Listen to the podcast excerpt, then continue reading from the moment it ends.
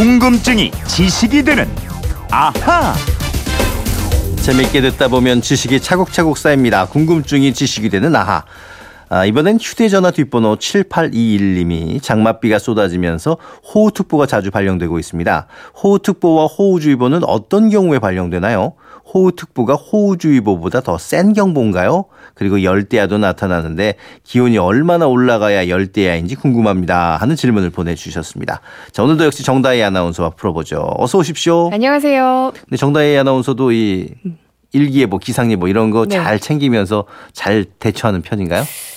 아, 아닐 것 아닐 같지 것 않아요? 같죠? 예? 딱 네. 보면 아닐 것 같아 보여요. 저는 그 그냥 비 온다고 해도 어. 그냥 깜빡하고 나와가지고 음. 편의점에서 산 우산이 네 좀 여러 개가 있어요. 그렇군요. 네. 잘 챙길 것 같은데 의외의 면이 또 있네요.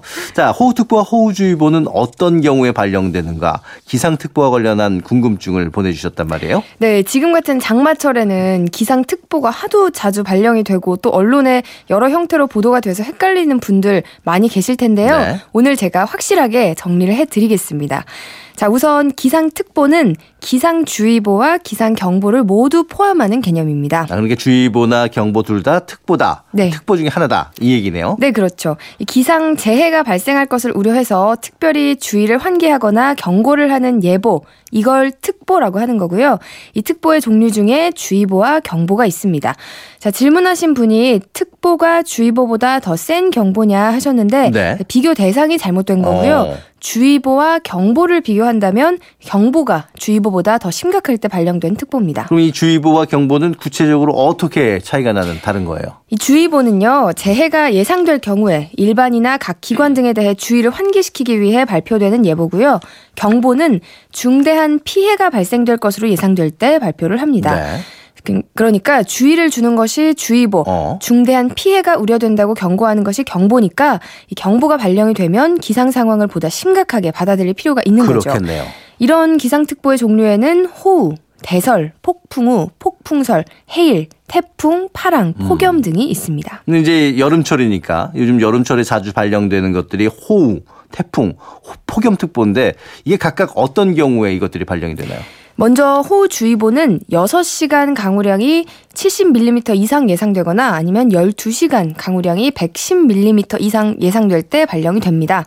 그리고 호우경보는 6시간 강우량이 110mm 이상 예상이 되거나 12시간 강우량이 180mm 이상 예상이 될 때 발령됩니다. 야, 이 호우경보가 비가 6시간에 110mm 이상이었는데 얼마 전에 이제 충북 청주에서는 한때 시간당 90mm 그렇죠. 넘는 비가 오- 네, 오면 네.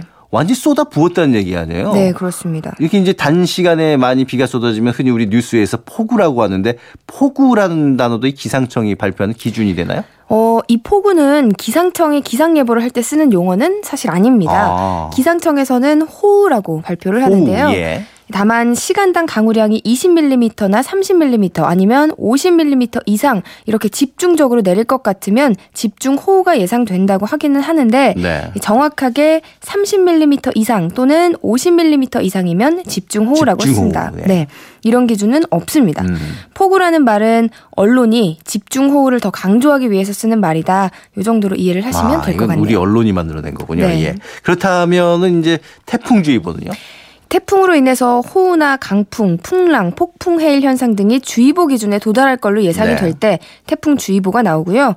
태풍 경보는 태풍으로 인해서 강풍이나 풍랑이 경보 기준에 도달할 것으로 예상이 될때 음. 또는 총 강우량이 200mm 이상 아. 예상될 때 폭풍 해일 경보 기준에 도달할 것으로 예상될 때 이럴 때 발령이 그렇군요. 됩니다. 지금 이제 우리 한반도를 좀 살펴보면은 어디는 집중호우 때문에 물난리가 나고 근데 또 다른 데에서는 폭염으로 푹 찌고 그런단 말이에요. 네. 이 폭염특보는 또 어떤 상황일 때 발령이 되나요?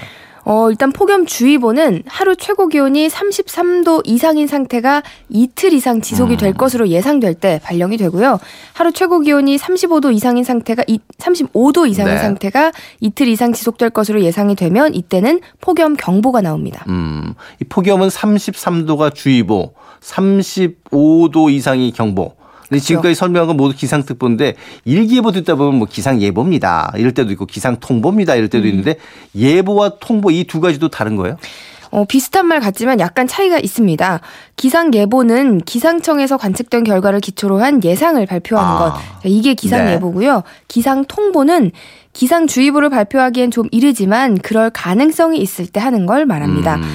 그리고 주의보나 경보를 발표한 후에 방재상의 주의점 등을 구체적으로 해설할 경우 또는 주의보와 경보를 해제하면서 다시 발생할 가능성 등을 국민에게 환기하는 게 필요하다. 이럴 때 하는 것도 기상 통보라고 합니다. 네, 기상 예보는 평상시에 하는 거, 그리고 기상 통보는 좀 더 심각한 상황이라는 걸 알릴 때 쓰는 거다. 이렇게 이제 정리하면 되겠네요. 네, 그렇습니다. 네. 그리고 비가 안 내리면은 자주 찾아오는 무덥고 끈적끈적한 음. 밤 열대야라고 하잖아요. 네. 이 열대야는 오후 6시부터 이튿날 오전 9시까지 최저 기온이 25도 아래로 떨어지지 않는 현상을 나타내는 말입니다. 네. 어젯밤도 열대야 나타난 곳이 아, 많았잖아요. 열대야 제일 싫어하는데. 그렇죠. 김원태 아나운서는 열대야 이기는 방법 저는 그냥 있으세요? 마룻바닥 맨 바닥에서 자요. 그게 제일 그래도 좀 차가운 데라서. 시원하게. 어. 근데 그, 그것보다 좀 더 효과적인 게 뭐예요? 어, 있는데요. 알려주세요. 음, 저는 그 어. 대야 있잖아요. 네, 대야, 대야. 어. 이 열대에 물을 받아서 뒤집었어요. 그 뭐야? 그러면 열 대야니까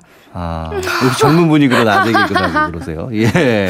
열대야. 아, 알겠습니다. 뭐, 그거로라도 이제 더위를 좀 피할 수 있으면 좋겠는데, 네. 오늘 밤에 저도 그렇게 대야 열 번 한번 뒤집었으면서 열대야 한번 해볼게요. 감사합니다. 내일 봬요. 네, 고맙습니다.